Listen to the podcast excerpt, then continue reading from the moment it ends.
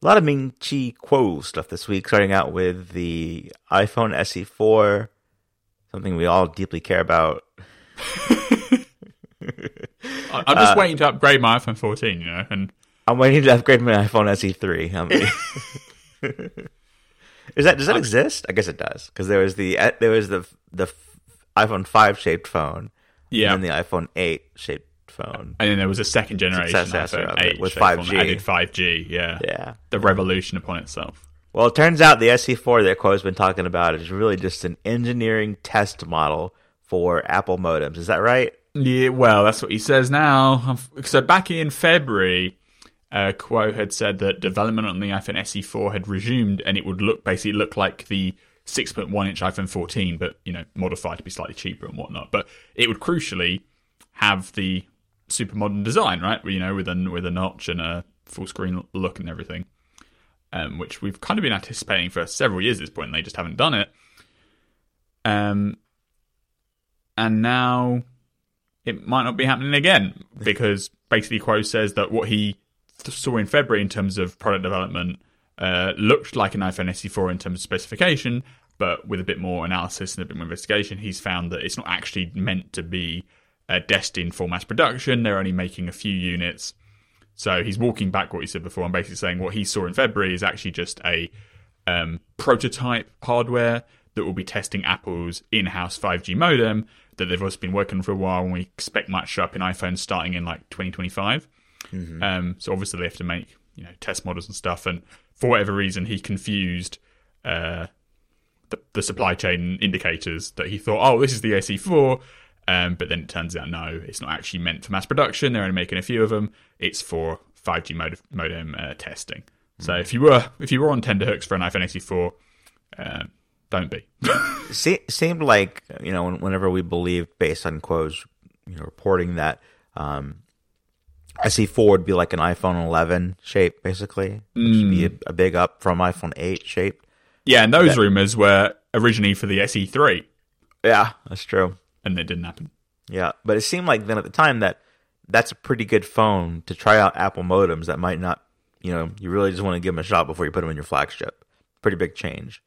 Right, yeah. So even if it wasn't like a, a test model only, if you're going to start in certain lines in the lineup, start with the less risky ones like an SE.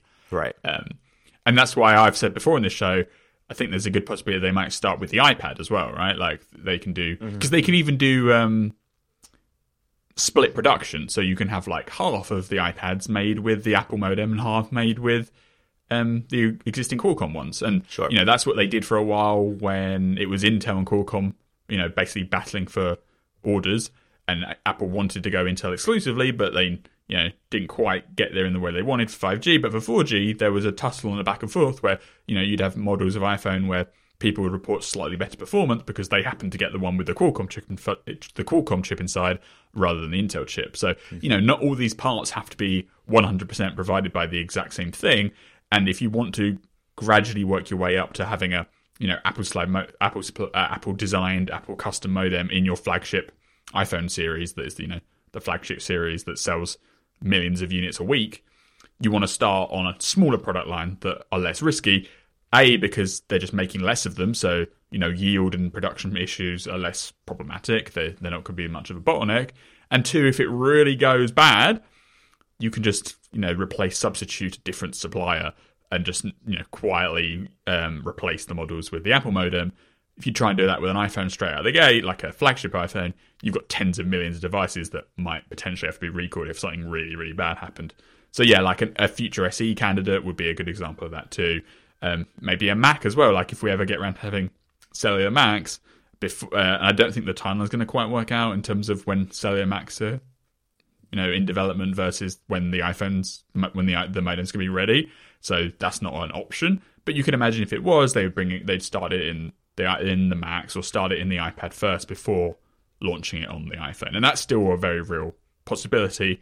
As it stands right now, work on the 5G modem is definitely ongoing and it's definitely approaching, um, you know, fruition, but it's not ready. And we've already heard a couple of times that it's been delayed and pushed back. Apple originally wanted to ship their first um, in-house modems with the 2024 iPhones next year, but due to some issues, due to you know testing and quality assurance problems, it's at least been rolled back to 2025. And the it's always fluid; they can always push it back a little bit more if they have to.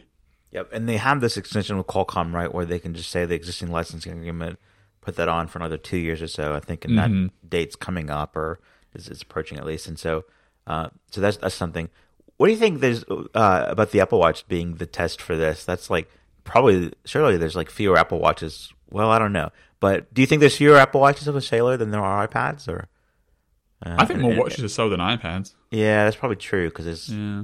ev- every still model and is is cellular, whether you use it or not. Make that's probably true. But what do you But think about the so watch many as a test bed? ones. Yeah, I don't know what the split is in terms of cellular versus GPS on watch, but I think raw unit sales, the watch outsells the iPad. Yeah, certainly. So, what do you think about the watch as a test bed for Apple's modems? Might be a different.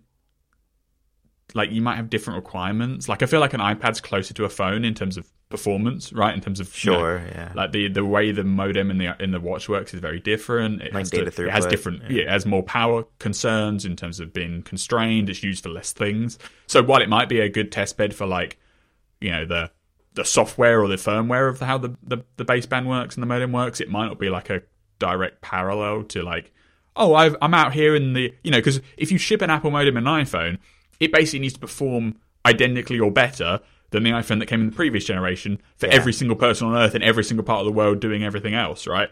The watch wouldn't have that same stress testing because I mean a lot of the time the watch if, if the if the cellular is unavailable it just falls back to the phone's connection anyway so you could probably ship an, an a faulty Apple modem in a watch and not even realize like as a customer you know like most customers wouldn't even notice because mm-hmm. they don't actually use the cellular part that often so although it might be a stepping stone I feel like the iPads are much closer like we can test run this and it's very close to an actual phone experience you know um, Right. because the the aerials are much similar, the power draw is similar. Like it's a lot closer. Whereas a watch is a slightly different like formula, really. Yeah, and there's probably not any kind of magic Apple can do to make, say, you up up, upgrade the watch to 5G, and it's much not not just like 5G performance, but the way that you can rely on the modem more often. There's probably not a lot of magic Apple can do there. Even if they, they do design their own cellular modem that can make the make the power hit on that just just less on on, on an Apple modem than than on Qualcomm, even on on the watch. So. Well, okay. So no SE4. No. okay. and, Yeah, I and, the, and even the modem stuff, like Yeah. I think it will reap benefits eventually. But you know, look at what Apple look at Apple's um, uh, history with CPU design, right? Like no one today would criticize Apple for investing in doing its own silicon for its own CPUs and GPUs because the A series line of SoCs are really really good. But they started that process, you know.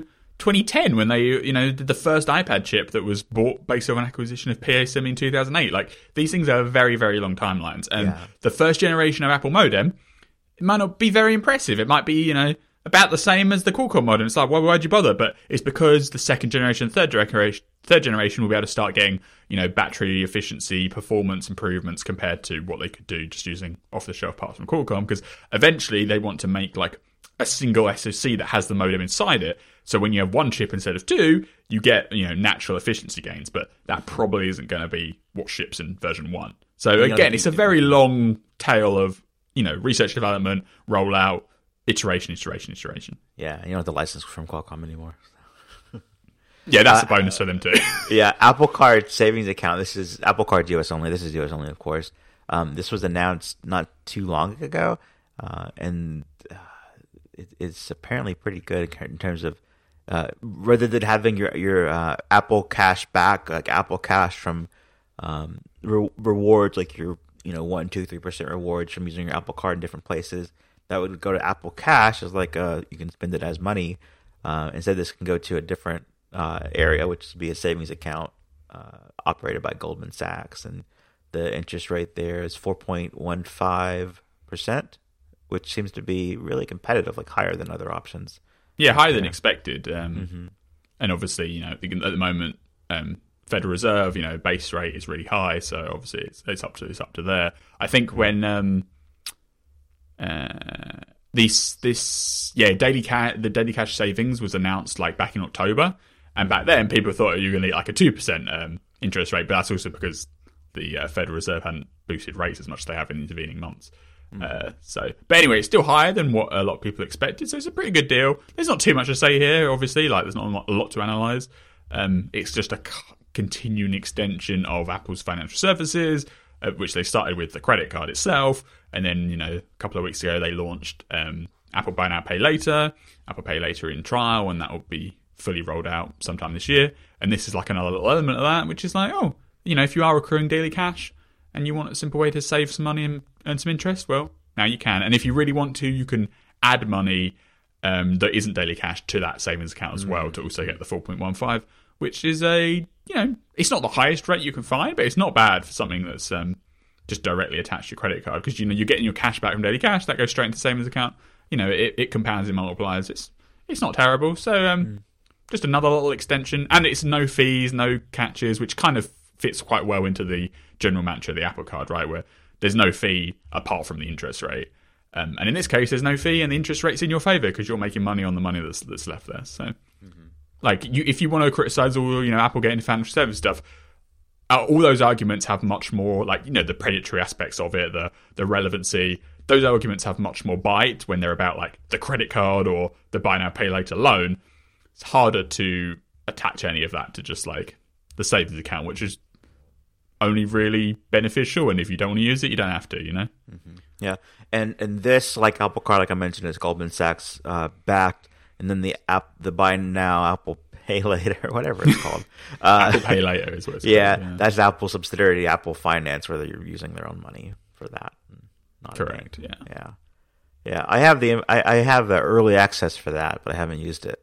Oh, do you? Oh, that's cool. I I just saw it in the wallet app. Yeah, I opened it and it was like one of the things right there. So, um, and that you can choose between fifty and one thousand dollars, and then you apply for it. Yeah, haven't used it though. Uh, HomePod, HomePod learned a new thing this week. It can now uh, recognize smoke detectors and carbon monoxide alarms. So if you're cooking in the kitchen and you have too much smoke in the air and your alarm goes off, you you hear your fire alarm now and your HomePods notify you. So that's cool. I mean, it's obviously, for- it's more designed if you're not at home, right? yes, exactly. Yeah. Or if you're hard of hearing, you know, um, having Yes. hearing impairment, um, getting a notification on your phone via the HomePod is better than none at all. Although, Well, obviously, yeah. if you're at home, the iPhone can already do this. So you go settings, accessibility, sound recognition.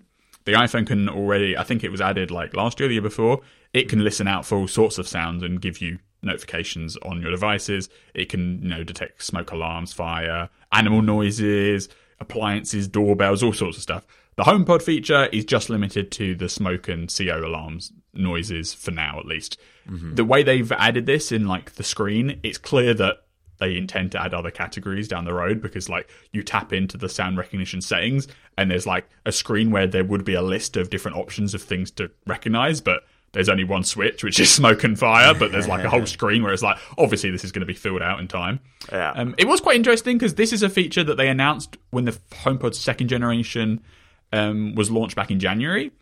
And they said this feature was coming later in the year. And so I've been looking out for it like every major OS release, you know, uh, 16.1, 16.2, 16.3, 16.4, and the 16.5 betas are out.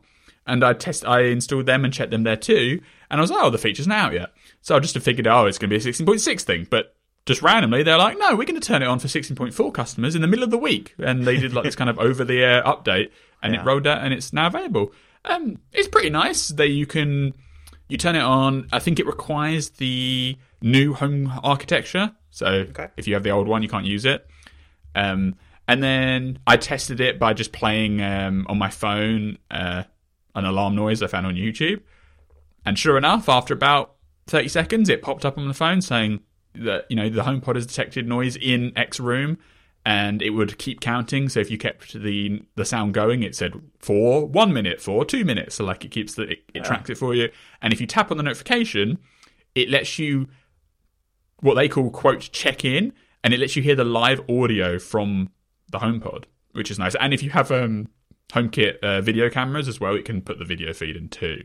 And what's Yeah. kind of funny with the check-in thing is like you click it, and it, the the notification expands, and it says, uh, you know, please wait while we tell the well, we announce the check in. So then the HomePod announces to the room, someone is checking in with your home. Obviously, that's the privacy, um, you know, Yeah. safety safety thing. And so then you you're on the notification. It like shows a little loading spinner for like three or four seconds while it says that, and then you just get directly connected to the live audio from the HomePod.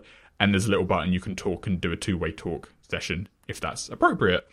Um, so pretty nicely integrated feature. I do think it's kind of um, a little weird they do the whole like pre-announcement thing because if you do have a HomeKit video camera, you can you know check in any time. You just click on the video and it just launches the video feed from the home. So I don't know why they have to be so careful with it with the HomePod. I guess maybe because if it's a camera, there's like an implication it can always be on, whereas the HomePod is sitting there doing nothing.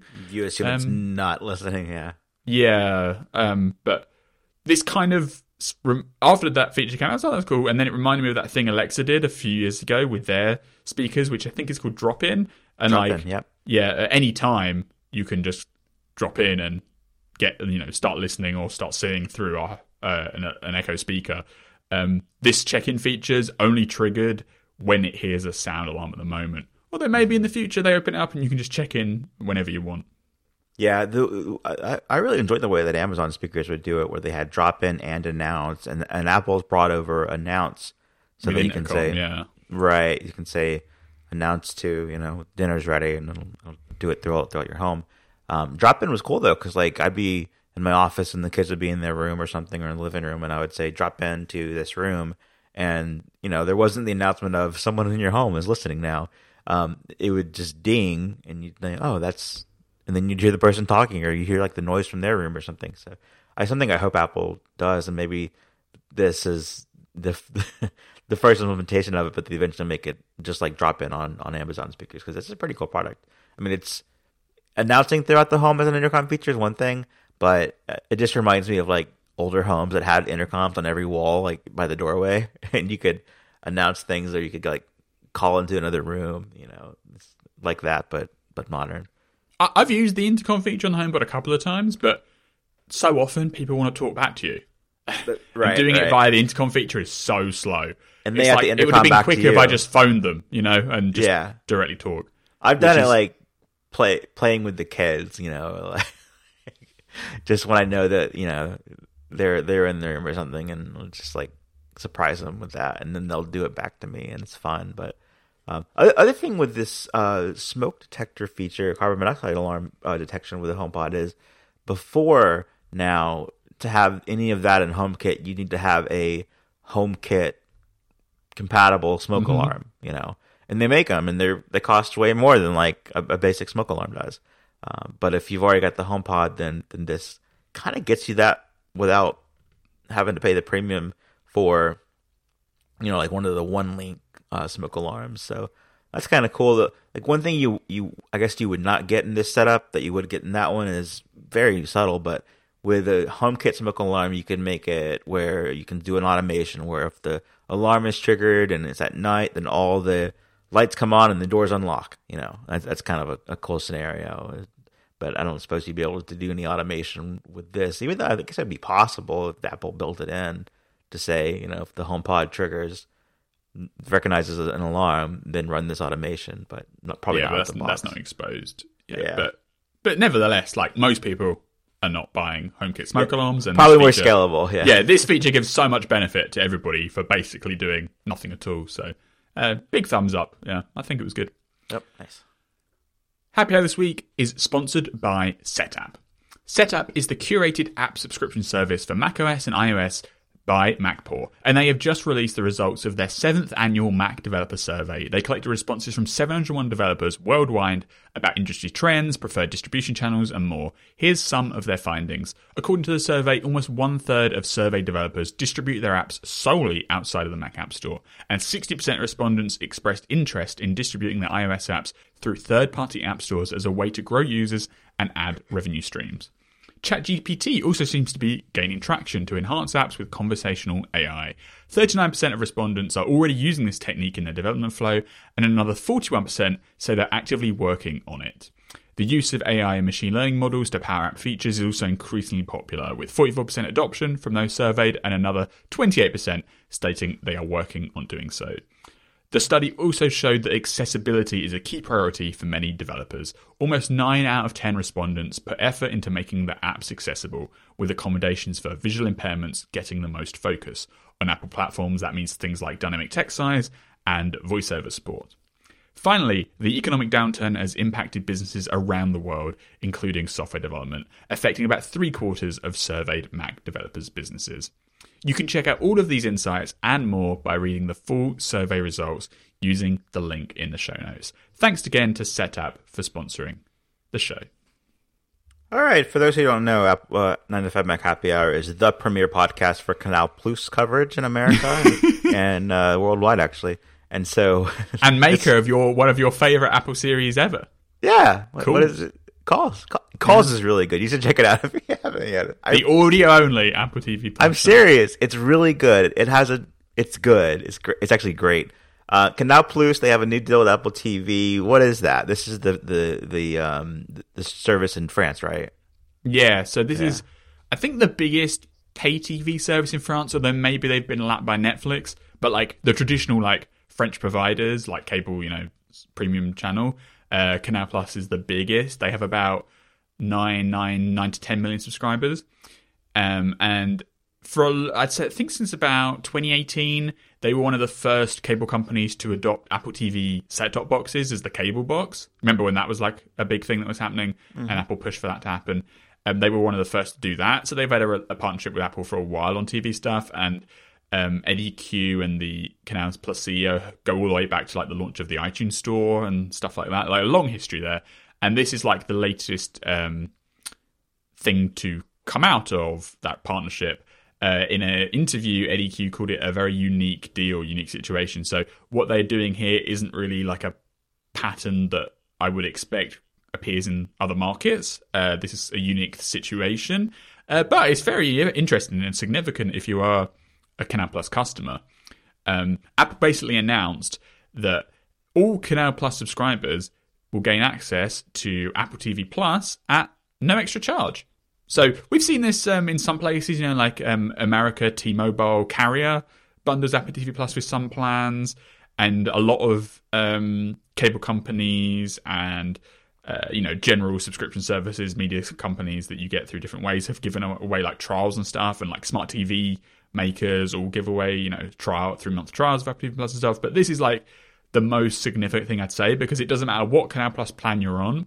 If you're on a Canal Plus tier, you get to watch Apple TV Plus um, without having to pay extra. So the financial terms of this arrangement, in terms of like the business side, were not um, were not disclosed. It's not clear whether like it's just Canal's paying Apple, whether Apple's paying Canal. Like it feels like some hmm. sort of symbiotic thing where maybe like money isn't changing hands, but like Apple gets the benefit of expanding awareness of their content and Canal gets extra content that helps them compete with the likes of Netflix and so.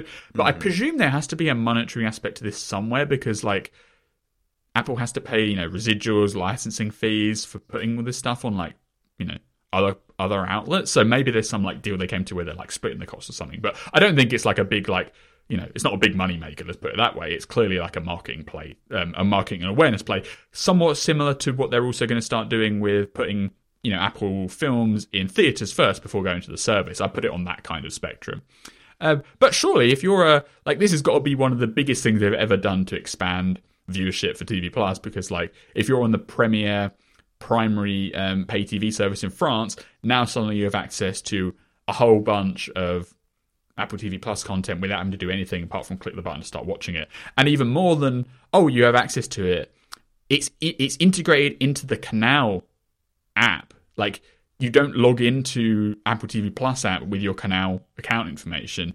They're putting the Apple TV Plus content in the same app that you'd see everything else from your Canal standard package. Mm-hmm. So right now, the the it, it launched today actually uh, April 20th, there's about 50 titles uh, from Apple TV Plus shows and movies now in the Canal app in France, and they're going to have the entire library within the coming weeks. Wow. Um, and, and in addition to Apple TV Plus content appearing in the Canal app, which I think is called My Canal, um, they're also, as part of this deal, broadcasting Apple TV Plus shows on Canal's broadcast TV channels. So tonight, uh, starting with the morning show, the, the, the broadcast drama, the morning show, is going to be on broadcast TV. Like, like linear TV, yeah. Yeah, linear TV. Yeah. Um, so it's a huge uh, marketing thing, and and there's uh, clearly a marketing deal where like you know canals like talking about it on their social media channels. There's billboards and promotion all over the shop. Like if you're in France, like think about it this way, right? Up to now, how many people in France do you think have ever watched Apple TV Plus or even know what it is? Like it's got to be really really small because. You know, Apple TV Plus is a, is a fledgling early service, and if you take the catalog as small as it is now, it is vastly concentrated on English speaking American audiences, right? Like the amount of French content on Apple TV Plus is almost zero. In fact, up to the beginning of the year, it was zero. I mean, obviously you have all the stuff with dubbing and subtitles, but in terms of raw French original content, um, only this year has Apple actually started to do that. So they had Liaison in February, and tomorrow they launch a adaptation of a Japanese manga called Drops of God, and that's in French and Japanese. So there's two titles on TV Plus, right? That are actually in French um, and that's only as of this week. So if you're from Apple's perspective, right, I feel like this is kind of a no lose possible big upside scenario because you can't be making much money off subscribers to Apple TV Plus in France. Like, it's just not going to happen. Um, the you know, however big or small Apple TV Plus is, they're clearly concentrated on US right now, and then maybe some you know other English speaking markets like UK and whatnot. So take France, and this would apply to Spain, any other country, Germany, you can you can think of as well. Um, but France is obviously where they got this partnership or this you know long lasting personal relationship with Canal Plus, at least Eddy Cue does. Um, and so here's an opportunity to get a big distribution platform for Apple's content that they've already paid for, and there'll be some licensing costs, but you know, relative margin costs are relatively low.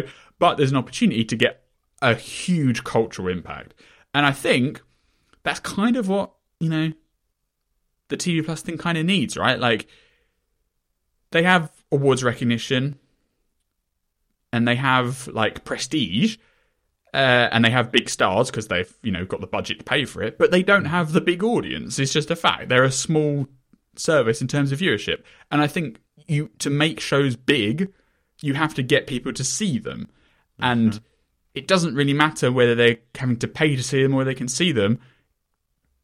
By like, I feel like you know orders of magnitude more people are going to see Apple's content now in France, and that will have some percolating effect out to the rest of Europe and the rest of the world eventually. Like, it feels like a big positive. It's not a financial win, but maybe you can see it as a long term thing, like in 10 years' time when this deal expires. Then they can launch TV Plus, and people actually know what it is in those in those markets. Right, right. Yeah, it's just like it's the equivalent of like if if uh, Xfinity Cable, you know, got Apple TV as a channel in the U.S. It seems like something that would be the equivalent of if it were in the U.S. And in that case, like the the channels charge a carriage fee to the cable service, but like you said, in this case, it seems like maybe Apple's benefiting the most, although it's mutually beneficial. Um, so that so do you, have, do you have a sense of how long this lasts for? Like, is there is there are the terms of the deal that is that about the timing? Or? They said multi years. multi years. Okay, so at least Yeah. at least two, maybe three, maybe maybe many more.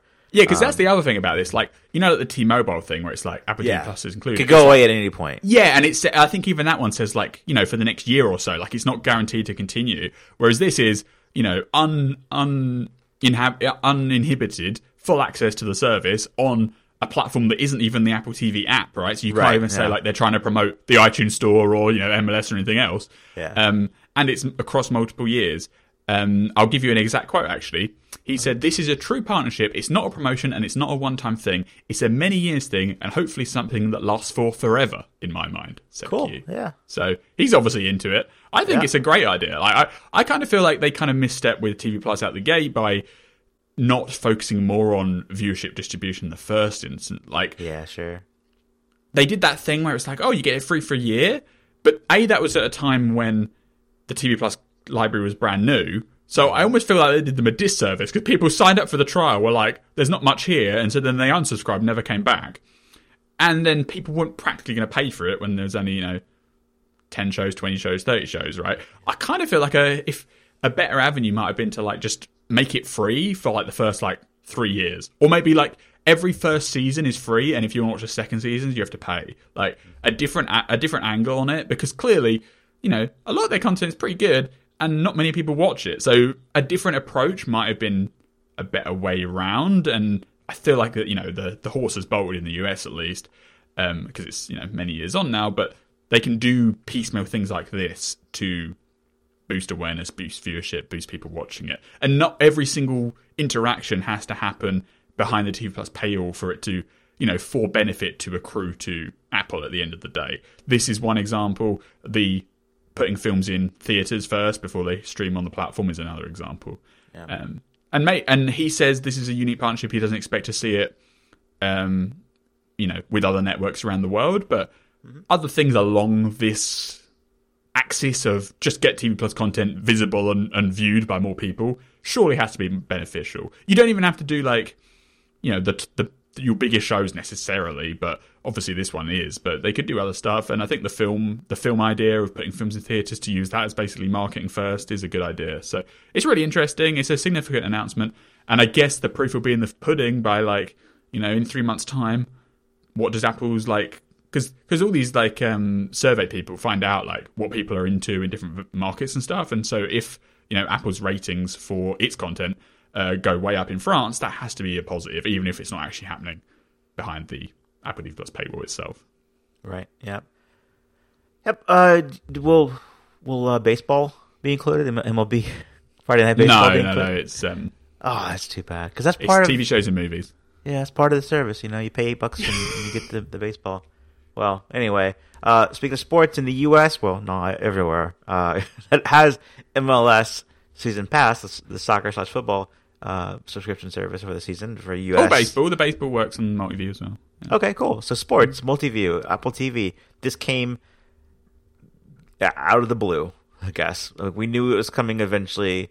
Uh, they made a random announcement that it would be in beta later in the day, and then it did come out. So you tried yeah. it out, you tested it out, you made a YouTube video about it.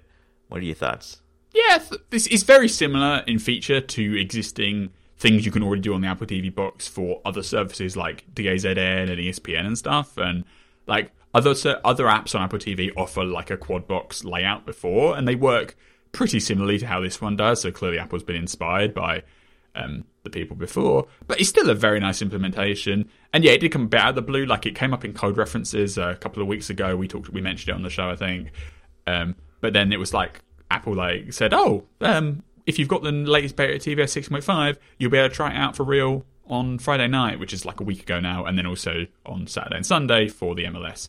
Um, so on so on the Friday games, you could do you could watch both baseball games overlapping at the same time in a two up arrangement, and then on MLS Season Pass, they have like a dozen games going over the weekend, so there was plenty of things to watch at the same time. Um, so yeah, I tried it out, and for for what is a could theoretically be a complicated feature. It's pretty simple, you know. You there's a little button on the video player uh, that looks like a grid while you're watching something live and there's other live stuff going on. So you click that button, it then zooms down the video um, and it puts a little strip along the bottom of other live games. You just click on them with the remote and then they appear next to the other game in a like a grid arrangement.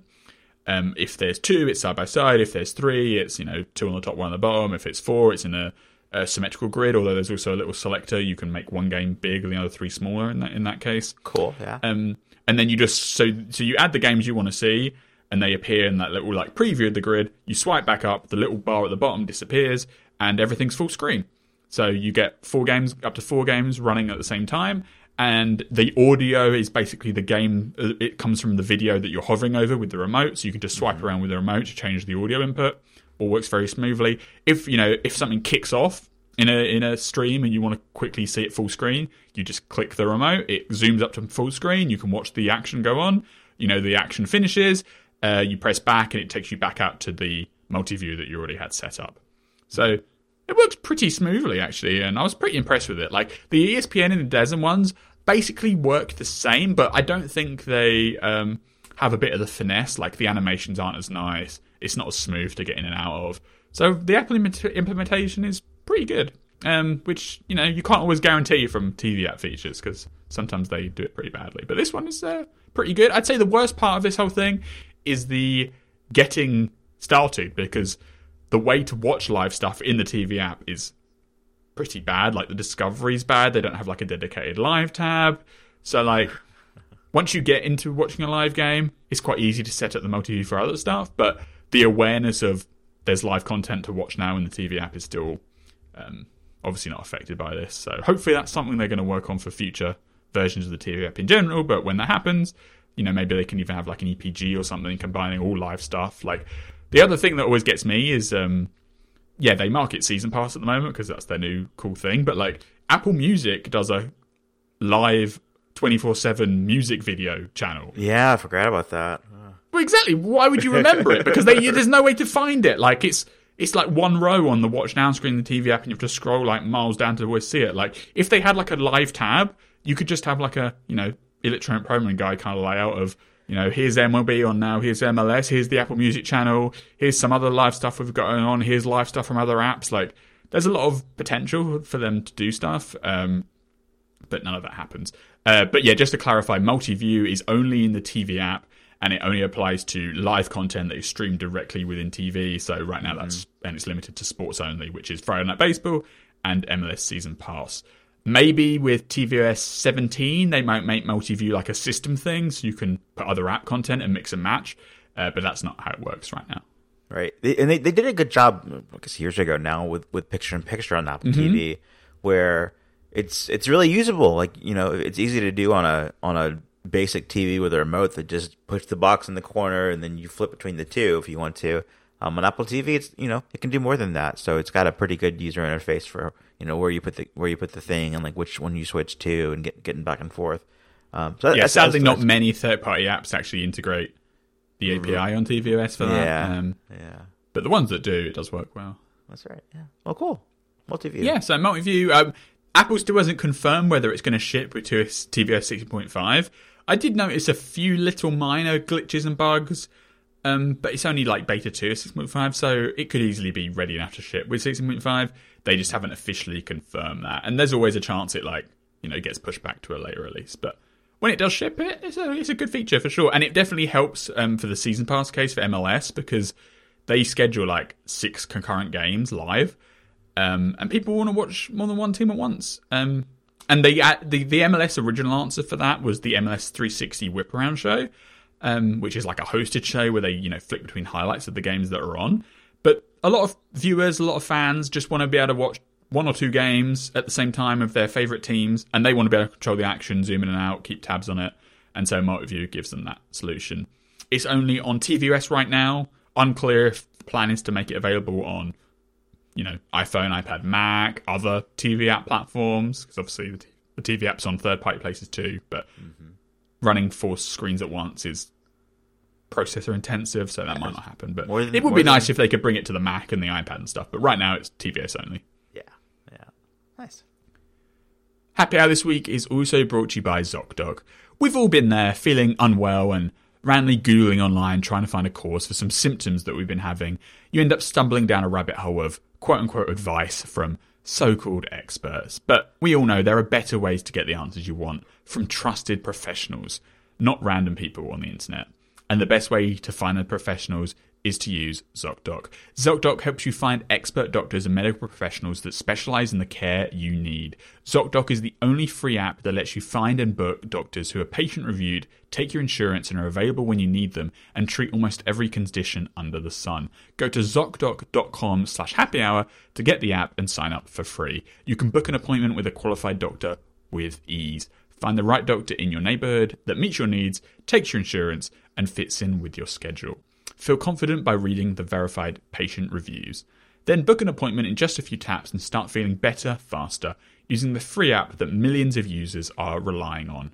So go to ZocDoc.com slash happy hour and download the ZocDoc app for free. Then find and book a top rated doctor today. Many are available within 24 hours. Once again, that's ZocDoc.com slash happy hour. Z-O-C-D-O-C dot com slash happy hour. Thanks to ZocDoc for sponsoring the show. Okay, this week there's some new stuff about the MacBook Air 15 inch, what processor it will have, when it will ship, all the above. Uh, so, a couple things from Mark Gurman, some new things, and new prediction updates and revisions from Ming-Chi Kuo. Let's start with Mark Gurman. Yeah, so Gurman in a report said that Apple is ramping up testing of its 15 inch MacBook Air ready for a release at WWDC in June, most likely. Um, interestingly, he described it that the MacBook Air 15 inch will feature a screen resolution that's the same as the 14 inch MacBook Pro, and it will have Apple Silicon performance that is quote on par with M2 Max. So not necessarily the identical M2 chip that's in the current MacBook Air, but something very similar. Maybe it is the same, but basically what he's saying there is you're not going to get the M3 generation in the 50-inch MacBook Air. He says the M3 chips are in the works, but they're probably not coming out until like the end of the year, maybe with updates to the MacBook Air and the MacBook Pro and stuff like that. Um, and in next year, you'd get on the 16-inch MacBook Pros as well. But the the thing that everyone's interested in, this 15-inch form factor for the MacBook Air, supposedly is set to be announced at WWDC in June. Uh, but the screen resolution will be a you know it'll be a 15-inch screen physically, but it will have the same screen you know logical real estate as the 14-inch MacBook Pro because it'll have the same screen resolution, um, just spread over a wider space. So you know pixel density will be slightly lower, but obviously it's more than good enough for the kind of entry level MacBook Air kind of situation. The, the the pros have what native resolution, right? And then the airs have scaled. So Hmm. is, is this another example of that? um, I guess it would need to be 14 inches for it to be native. yeah, I, the the in this case, it's the same. Well, it's not really the same result. It's it, in this case, it's different because the it's a bigger screen with a smaller screen resolution, so you're just getting Right. less pixel density. But it's Sure, not technically a scaled resolution because a scaled resolution is like if you've got a thousand by a thousand pixel screen, you scale a twelve hundred by twelve hundred image down to thousand by a thousand. This would be a native resolution image. It would just be a less pixel dense image than what you'd get by looking at the MacBook Pro. Okay. But I, it probably matches the. I haven't actually checked this, but it probably matches the PPI you get on the 13 inch MacBook Air, on the 13 inch MacBook Air, just Yeah. 15 inch size. At least close enough that it's not going to be like a, oh, this is terrible because, you know, it's really blurry. Like, it, Right. no, there, there's plenty of pixel density on the 16 inch and the 14 inch to be able to, um, you know, make it slightly less, i.e., make it slightly cheaper to make, I'm sure, so- uh, but, but make people happy. Yeah. So then the thing to compare then is the 13.6 inch MacBook Air and the 14, I think, 0.0 inch MacBook Pro and see, well, these are the differences. So that's what you'll get with the larger 15 inch MacBook Air. Um, so Yeah, so in terms of the amount of stuff you can see on the screen, it will be identical to the 14 inch MacBook Pro. It's just the buttons will be slightly bigger because they're stretched out over one more inch of screen real estate. all right. Yeah, and Not terrible. yeah, in the M2 situation, I think you know it'd be nice if it was M3 now, but I think probably this is just a remnant of delays in general to the product, i.e., the 15-inch MacBook Air was probably meant to come out last year. Nah, it's not like they wanted the 13-inch and the 15-inch with the same chip to be a year apart. It's just how it played out in terms of supply chain, getting everything ready. I think most likely, like this isn't necessarily substantiated by any reporting, but seemed like to me they probably originally wanted both to come out at the same time last June, and then maybe um, maybe it was then like oh the 15 inch will be the full, and then it oh no okay we got other delays Priorities, right? Yeah, we got I- other I mean, priorities and stuff. We know everything that came out in like January was kind of meant, and like through March was like meant for last year. You know, last Yeah, fall. so I think this is probably a, you know, maybe it's even COVID related, who knows? But there was some delay. Like, I don't think it was the original original intention that this would just be a year later than the 13 inch. Is just how it's played out. But still, I think it'd be a pretty popular product. Obviously, it depends on price, but we Yeah. don't know that. Now, now Kuo said in 2022, in June 2022, that he was talking about the 15 inch MacBook, um, that it would come that or that it may offer two CPU options: M2 with 35 watt adapter, M2 Pro with 67 watt adapter. Have we heard anything more about an M2? Like if if a Pro version of this would would be an option or just Well, his he he tweeted today that there'll just be M2, like it'll just be bin versions of a standard M2. So like you know like how the 13 inch MacBook Air, you can get a seven core one, you get an eight core one. Like yeah, That's what he's saying. There'll be m- multiple options like that, not an M2 Pro version, which never really made sense because the the MacBook Air is fanless, and the Pro and the Max version of the chips have higher heat requirements. So mm-hmm. it was always a bit of a wonky rumor that one, um, because unless they're going to put fans in it, they're probably not actually getting any benefit anyway, because they have to throttle them down to keep the heat in line. Uh, so what he says today makes way more sense. With just like you have M2 chips, they'll have some number of CPU and GPU cores, and you have a higher end model that has slightly more CPU and GPU cores, but it's still the M2 generation, Like with the four, oh, excuse me, 13 inch Mac. like with the 13 inch. exactly. M2. Yeah. Yeah. But basically, Okay. this laptop is going to be a 13 inch with a 15 inch screen. Right. But a lot of people would, would buy that, I'm sure, because it's a compelling, a compelling uh, product. Yeah. And comes in cool colors that you don't get with pros for some reason. Well, maybe the 15 inch only comes in one color. We don't. We technically don't. Only comes in midnight. That would, Only comes in midnight. I mean, the midnight is a cool color, to be fair. yeah, it is a cool color. Yeah. All right. So that's that's that. Uh, headset. Gurman has a report on the headset, and it's sort of, you know, get out your last bit of reporting before the thing becomes official. You know, in a month's time or so, ho- hopefully. Uh, but uh, basically, Gurman saying that if an app can run on an iPad, it will run on your headset, Yeah. and that's interesting. he basically makes it sound like uh, everything the iPad can do, the headset will be able to do independently on its own. right. Uh, so no no calculator app, but you know, Yeah. weather yeah. yeah, he said Apple is working on optimized versions of, and I have to take a breath here. Yes. Safari, calendar, contacts, files, home, mail, maps, messages, notes, photos, reminders, music, news, stocks, weather, FaceTime, TV, Fitness Plus, Apple Books, Freeform, and also ARified versions of the iWork suite with pages, numbers, keynote, and then also iMovie and GarageBand. So basically, everything that comes pre-installed on an iPad will also be pre-installed on, or at least available on the Apple headset. The question comes, what does optimized version mean? So Yeah.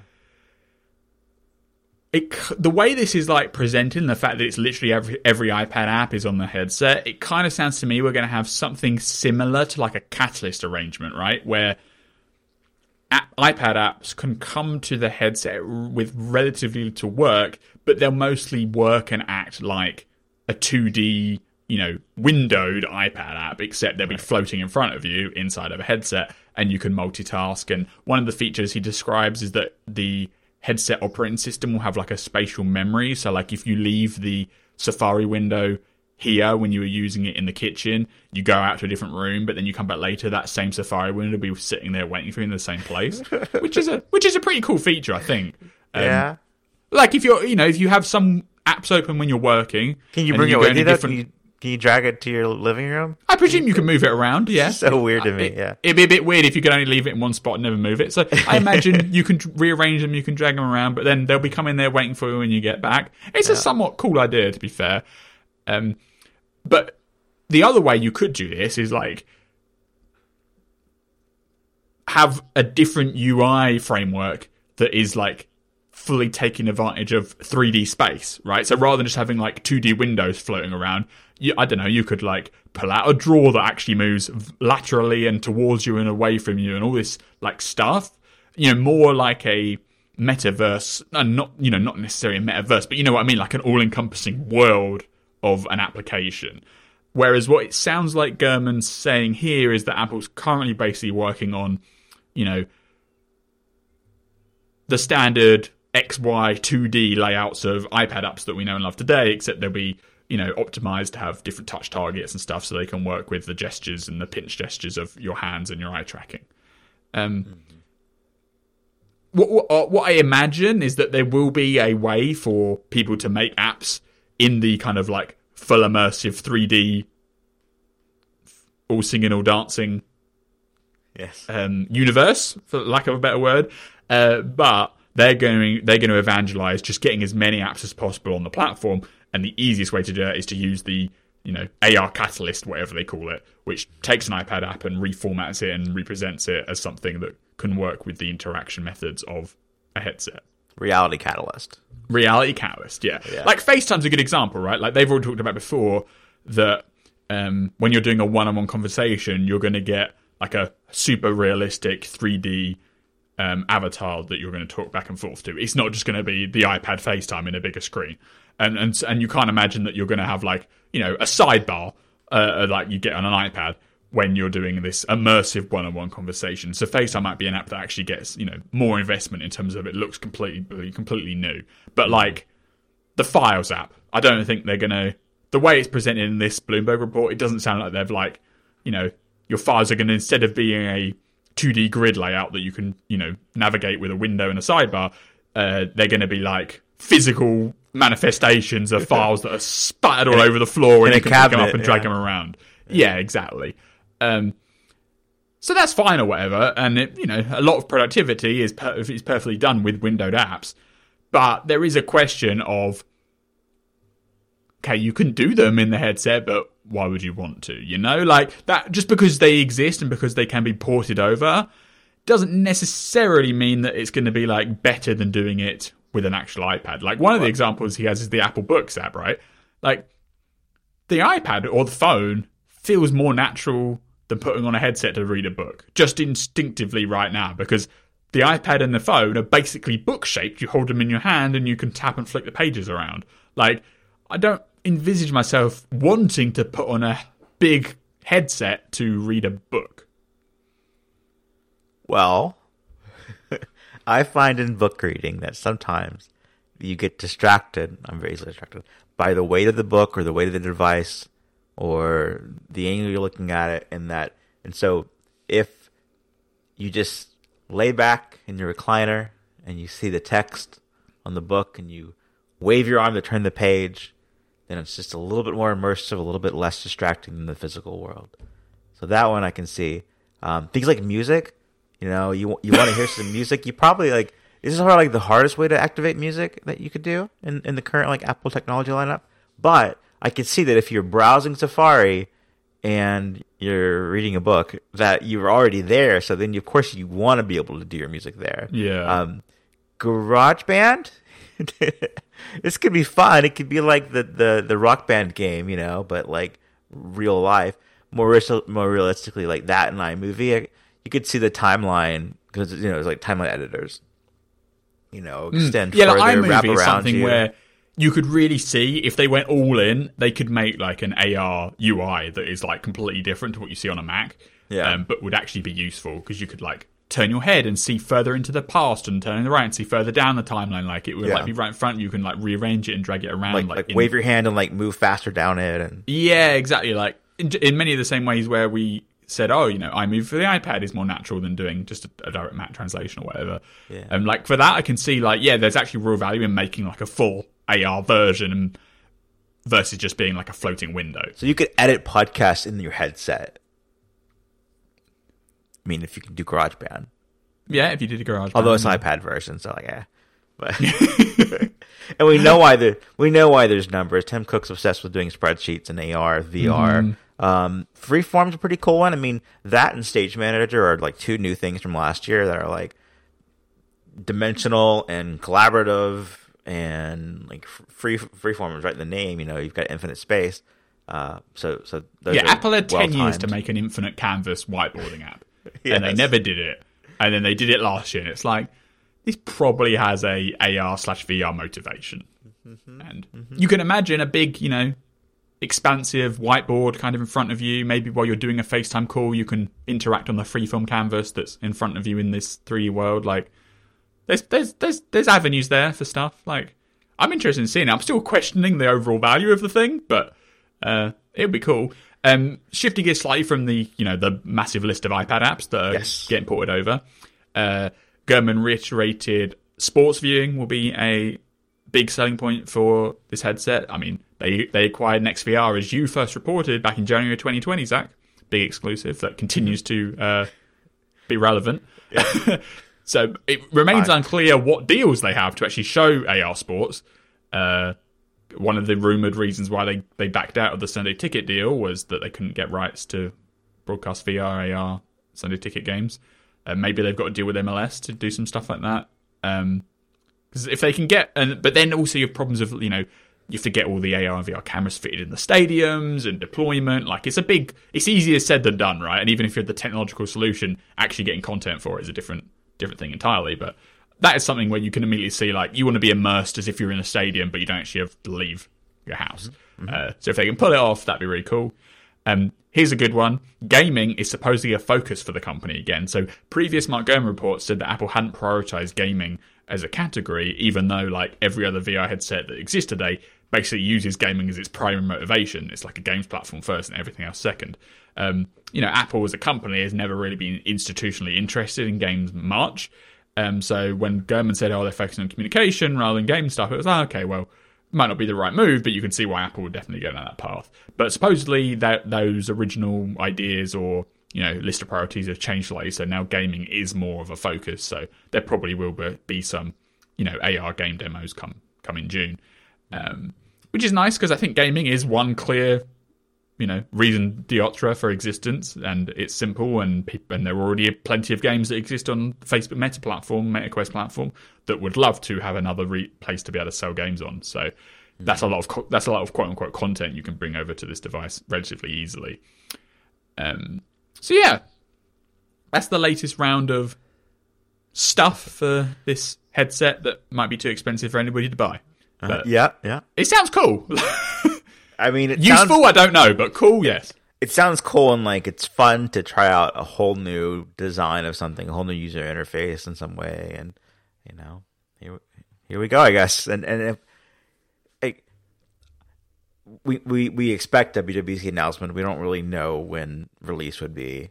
You know, they it could be the following year. Yeah, After- I think after I mean a lot of some rumors are like end of the year, but it could easily be like a spring thing. You know? Yeah, yeah. So we're at least getting closer to something. We hope more than just you know. and then we have to figure out who's going to buy it. Who's Well, going you'll to take have- the fall? You may have a lot of time to, to, to prepare for that. Start saving. Yeah, I, three three grand. I think I spent that once on a MacBook Pro in 2016. It had like a terabyte SSD and some pretty good specs. Yeah, I mean my 2021 MacBook Pro was about that price. And that was abundant, and that that made me money for my job. Yeah, I mean this like the 2020 MacBook Pro that was about three grand. I'm recording it right now. I use it literally every single day. I couldn't do what I need to do without it. Like it's the Well, 'cause it's it's- easily the the best value of three grand I've ever spent. yeah. Well, it's got it's got all the iPad apps on it, so Yeah. Oh yeah, that's definitely the reason. Yeah. so it does it for you. Yeah, the, uh, the the Catalyst apps are really the big selling point there. No, like the the 2020 MacBook Pro, I absolutely love the thing. It was expensive, but I'll easily use it for five years, basically every single day straight. So the Three grand first generation headset, on the other hand, is not that. If you use it for ten years, it's as if it cost half the price. Well, yeah, this headset, you might you, you like you might have it for ten years, but what the hell are you going to do on it? Nothing. Well, like, and, and I think it will be out. It will be like the Apple Watch, where it gets pretty dated pretty quickly. yeah, you know? there's obviously like this is the start of a journey, right? Like Yeah. it's like spending three thousand dollars on the first MacBook ever, right? Mm-hmm. Probably a silly idea. Although obviously it's not a direct parallel with back then technology more expensive in general. But you you get the gist, right? I Like do. I do. It's it's like buying the Apple Watch Gold Edition in 2015. Probably not a wise choice. But for your face, yeah. And yeah, at least, this, cheaper. at least this has functionality associated with the higher price, whereas the gold one was just it's gold. Sure. But I can't wait to see it. I'm really excited for it. Um, And and Mm-hmm. wait, Gurman can't- says that WWC will have loads of developer sessions and you know a big evangelizing for the headset. Like they could easily have launched this headset and not bothered to put all the apps I just listed. So they could have made it a much smaller affair. You know, so they're going all out clearly, and um, I'm interested in seeing it arrive. well, and Apple's favorite thing to say is, "We can't wait to see what you do with it." So, like literally, we can, We need you to come up with things to do with it, please. let us know. Finally, Happy Hour is brought to you by FastGrowingTrees.com. Breathe some life into your own backyard with FastGrowingTrees.com this spring. Trees are a great way to add some privacy and shade to your home, while also looking great, showing off the beauty of nature. Let FastGrowingTrees.com help you plant your dream garden with their expert advice and fast shipping. Go to fastgrowingtrees.com slash happy hour now to get 15% off your entire order. Their plant experts curate thousands of easy to grow plant, shrub, and tree varieties for your climate. Knowing what to plant can be daunting. It's hard to know what is best for your particular climate and soil. But no need to worry. FastGrowingTrees.com gives you customized recommendation based on your specific needs. And there's no more waiting in long lines to haul heavy plants home from the garden centre. With fastgrowingtrees.com, you order online and your plants arrive at your door in just a few days. Now, Zac, I know you received some plants from Fast Growing Trees, so I'm curious to hear what you got and uh, how they look. Yeah, sure. The- uh, well, first thing I would say is that in buying plants for my home, um, I just did indoor plants because I figure it's safer that way for me. And Um, I, I probably would have like went with fake plants if not fast growing um, trees.com because this is uh, it's more like the internet lifestyle that we're used to um, versus going out and like shopping in a in a greenhouse or something. Um, I received a uh, fiddle leaf fig tree. What I love about fast growing trees in this regard is that not only do they let you know what's appropriate for your or, you know where you live, what sort of lighting it will be exposed to, etc. But they also have really good instructions for how to maintain the plants that you purchase, and um, I've got those saved in a text file. And anytime I'm unsure, like, am I doing this wrong? You know, just reassure myself. I go back and I look at the instructions that they provide, and I love that. And everyone comments, like when I'm on a video call and they see my plants in the background. Now they're like, "Oh, your house is looking nice these days." So that's really cool. Um, lastly, the areca palm that I have. Last yesterday, my daughter was laying on the couch, and I have it where like it's a little bit over the um, arm of the couch, and the window is open, the wind blowing, and my daughter said, "Look, I'm at a spa." I looked over, and she was like under the areca palm, um, and she's like, "It's like nature." I'm like, "It really is." So, um, huge fan of Fast Growing Trees, one of my favorite sponsors we've had ever. Um, highly recommended. Check it out. Join over 1.5 million happy Fast Growing Trees customers. Go to fastgrowingtrees.com slash happy hour now to get 15% off your entire order. Get 15% off at fastgrowingtrees.com slash happy hour. Thanks to Fast Growing Trees for sponsoring the show. Okay, Benjamin Mayo, you want to discuss the Apple TV Plus series Shrinking? Yeah, just quickly, because you obviously Yep. finished watching it. I think you were watching it as the episodes aired, right? Uh, yes. Yeah. Yeah, so I didn't, but I have finished it as of this week. Um, minor spoilers ahead, I guess, if you're listening and you don't want to know, uh, stop listening now. But I really enjoyed it. I thought it was a really good show, actually. Um, Yeah. The it, it didn't go quite how I expected it to based on the premise. So the like all the advertising and like the the log line is like you know what happens when a therapist starts going against the number one rule and starts giving out advice. So I was expecting the show to be more like um you know the Jason Segel character telling people bad advice and it going really wrong. And then seeing the consequences of that, and that happens a little bit at the beginning, but then it mostly molds into just like a you know Jason Segel's life show kind of kind of deal like Yep. with his career being a therapist there wasn't so much in the middle of like you know he's telling he's doing he's going against the grain and telling people You advice sort, of, rather than you sort of forget that that's even like the, the backdrop to it all. But Yeah, it, like- but it is like it informs like Ted. Lasso obviously the premise is you know the coach comes from abroad to coach a football team that he doesn't know about and although it also goes off into all sorts of different emotional directions that premise is still very very at the fore right like the Ted Lasso character is defined by you know the sport right um, this not so much. I, you could almost watch the middle episodes of this show and not really know what the Jason Segel character does. Like, Sure. you know what I mean? Like he goes to work, right? That's it's more like a work comedy, like work home comedy. But as a work home comedy, I thought it was really good. Now the ending wraps back around to the consequences of telling people what you know, what giving people advice in a bad way, and the ending Give season two a purpose. it gives it gives season two a reason to exist, I'd say. But I didn't. I, I almost th- thought it slightly dampened the overall rating I'd give the show, just because it felt a little too artificial, a little too forced. Right? Like Yeah. if the if the every episode had been more, oh, you know, or you know, a, more a more for, a more primary Something, theme of the something show. big was- always happened like that in every episode. yeah, or like because then it would set the tone right for oh, it's more of a you know light-hearted. Oh, you know, oh, this has gone wrong. He's done this. You know, he's punched him because he said it, and then this happened, this happened, this happened. Where really you had like an event at the start with the punch up, nothing really in the middle, and then this drastic uh, death at the end, and Which- it kind of comes which- out of nowhere. Which could be like I I could see it easily being like not really setting the stage for the next season, just being like the cliffhanger for season one. And I almost thought it might be more it's like- effective if it was a cliffhanger. Like Yeah. the fact that she actually pushed him kind of was like, oh. Like I kind of thought what was going to happen when they started showing the clips of them walking to the edge. I thought she's going to like, you know, flash back to him saying that stuff and then like think about it but not actually do it, you know, or like mm. put her hands he- up or, he- something and then or like he may accidentally fall. Yeah. yeah, or like he he falls accidentally. Look, so like you get the oh he's said this bad advice, but it wasn't actually his advice directly causing it. The fact that she just like walked up and straight pushed him, I thought was a bit, for lack of a better word, pushing, it, you know, Sure. stretching the yeah. the credulity. But apart from that, I thought the actual show, like the middle section of the show, was really engrossing, and it went in different ways to what I was expecting. It was a really like, you know, the main character's good. Harrison Ford um, was great in his role. I Yeah. think the show, if you want to give a rating, I'd give it like a, it's a seven. I'd say I'd give it a seven out of ten. And then the cast, like the Harrison Ford and the Segel and the I forgot her name, but the Alice character, you know, the main girl, um, I thought she was really good too. That kind of pushes it up to like the eight territory. Um, so I'd I'd, have a very, I'd give it a very strong recommendation. That's for sure. Some things I like about Shrinking that are different from Ted Lasso, you know, since they're from, you know, creators of the same world. Uh, the Ted Lasso eventually gets there, but I'm not sure it's quite as like uh, effective. But in, in Shrinking, every character kind of has their own story, and and they have some overlap with each other. And throughout the season, there's more overlap with other characters who've never met. Um, but I feel like each each character's story is interesting on its own. Um, and then with Ted Lasso, like they all begin together and then they go apart. It's like the opposite of that.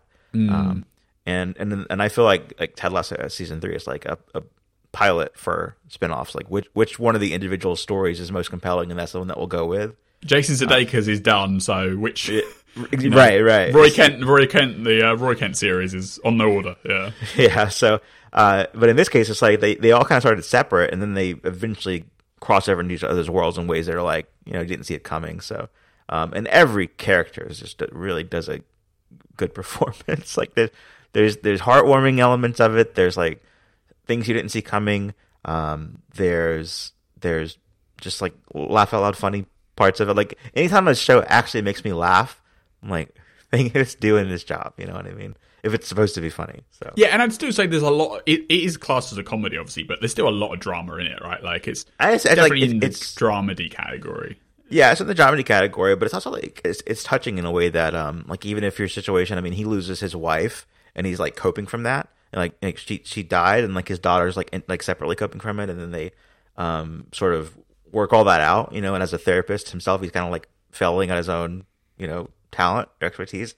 Uh, so there's like some things that are like really touching in all of it as well, you know, aside from the, the comedy aspect of it. So and it mixes stupid jokes with like quite intelligent jokes. I thought quite well. Like there are some shows which are just like you know they they're just like gag a minute kind of things, and this isn't that. But like it has some of those gag a minute jokes interweaved in places where it felt that it didn't distract from it. Does that make sense? Like yeah.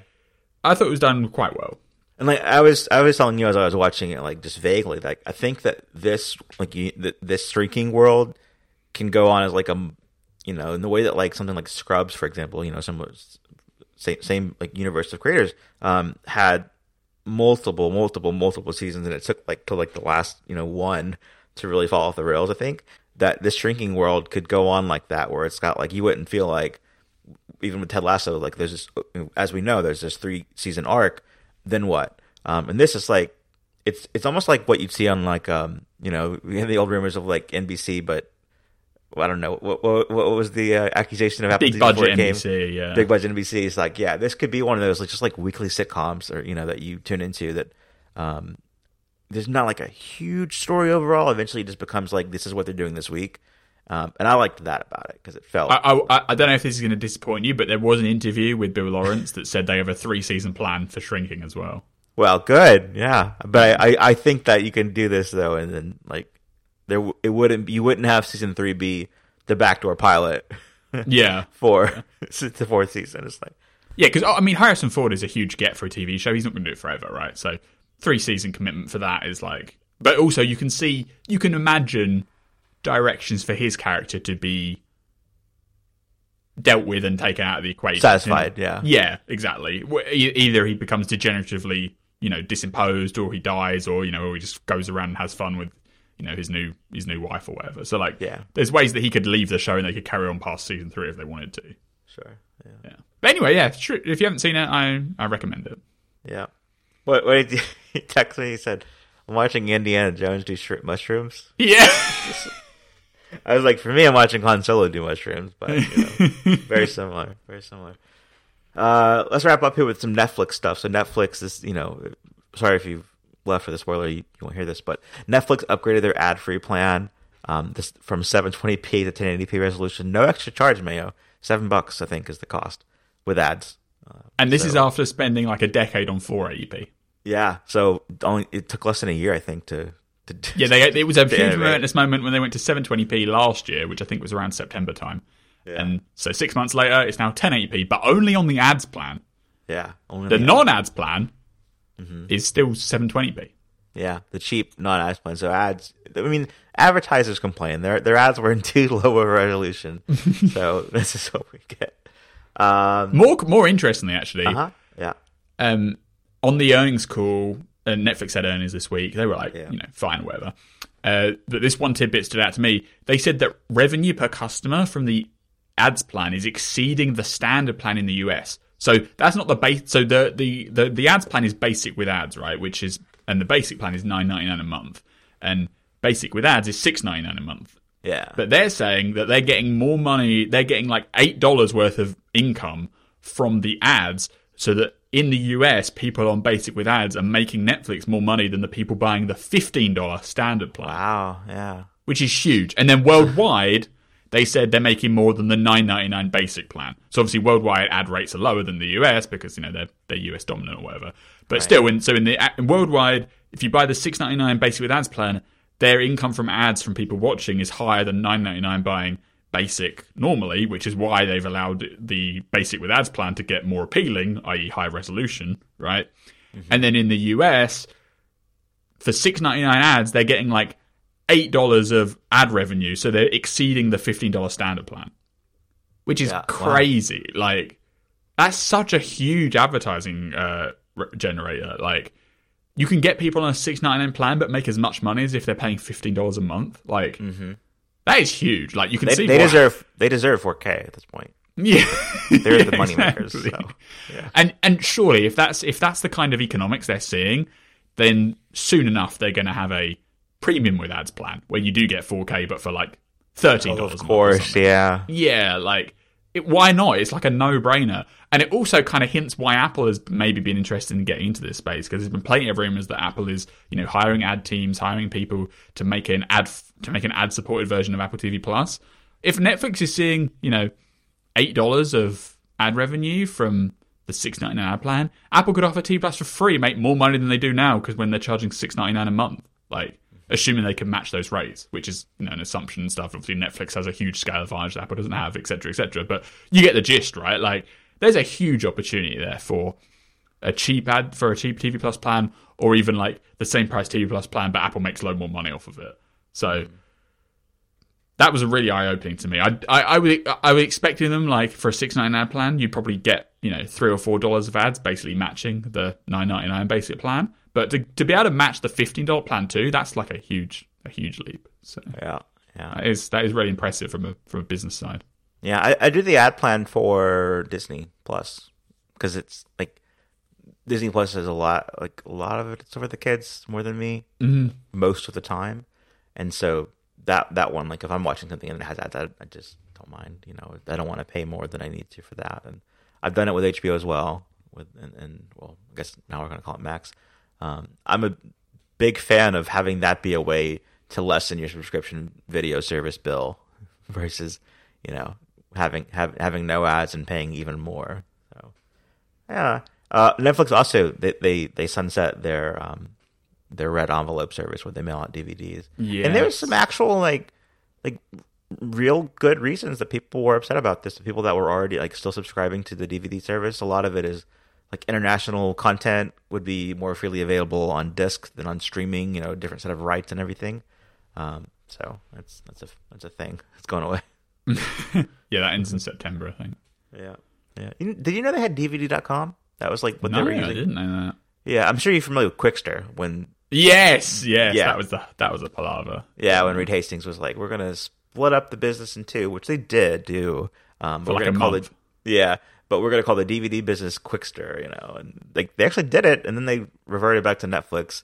Um, but eventually, And like, that I like created their stock and stuff at the time. It was like a huge disaster. well, and all in on streaming ten years ago is like all in on streaming today, of course. you Yeah, know. exactly. Yeah, But they reap Um, the benefits of it today from because they just started early.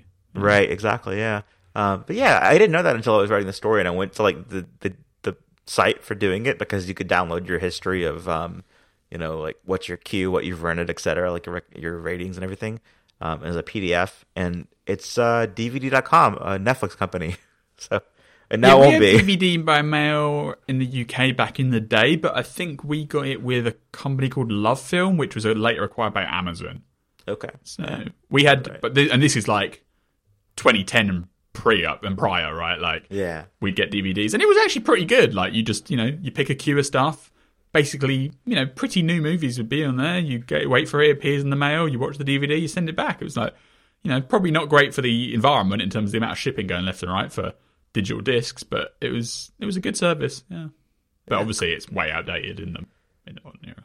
Yeah, for like I mean, the Netflix business taking over the space that Blockbuster and Movie Gallery, et cetera, had was that you know those retail stores had memberships and late fees, and like if you kept your movie too long, you'd, you'd end up paying for the whole movie itself. And, and Netflix's whole thing was no, well, not really no memberships. You were a subscriber, but it wasn't like a, a locked in rate. You know, you could go month to month and, and join and quit but it was also no late fees. Like you could keep your DVDs for a long, long time, and they even said like anyone with the remaining DVDs can return them through October 28th. So I guess if you find any in your home, they they want them back. Uh, but I used to do the the DVD you know plan, and it was back when MacBooks had disk drives, and I would rip the DVD, and so I'd have the file, and then I would return the DVD, and I'd watch it on my own time. So not not as efficient as like other ways of acquiring media, I guess, but that was my method. And a lot of it was like there would be old political movies I'd want to find that were recommended, um, and and you know you you wouldn't necessarily find them like online for that method. So uh, yeah, by by Netflix in that regard. It's it's weird to think about that being Netflix for so long. It's how it started and it's all it was for for so so long. Yeah, and they were still making like tens of millions in revenue on it, like monthly or whatever. So not Yeah. not, a, not a tiny service, but small enough that it's finally time to uh, get rid of it. Yep. All right, that is the Happy Hour podcast for this week. If you're enjoying the show, if you enjoy the show, uh, please follow or subscribe. You can listen to the ad-free version in Apple Podcasts for five dollars a month or fifty dollars per year. We appreciate everyone who supports us that way. We appreciate everyone who supports our sponsors as well. If you have any feedback for the show, you can email Benjamin and I together at 9to5mac.com. No, that's not right. Happy hour at 9to5mac.com. Keeping it, keeping it fresh. Uh, you can follow me on Twitter at ApolloZac, A-P-O-L-L-O-Z-A-C. Benjamin, you're on Twitter at. BZA Mayo. We'll see everyone next week. Bye. Bye bye.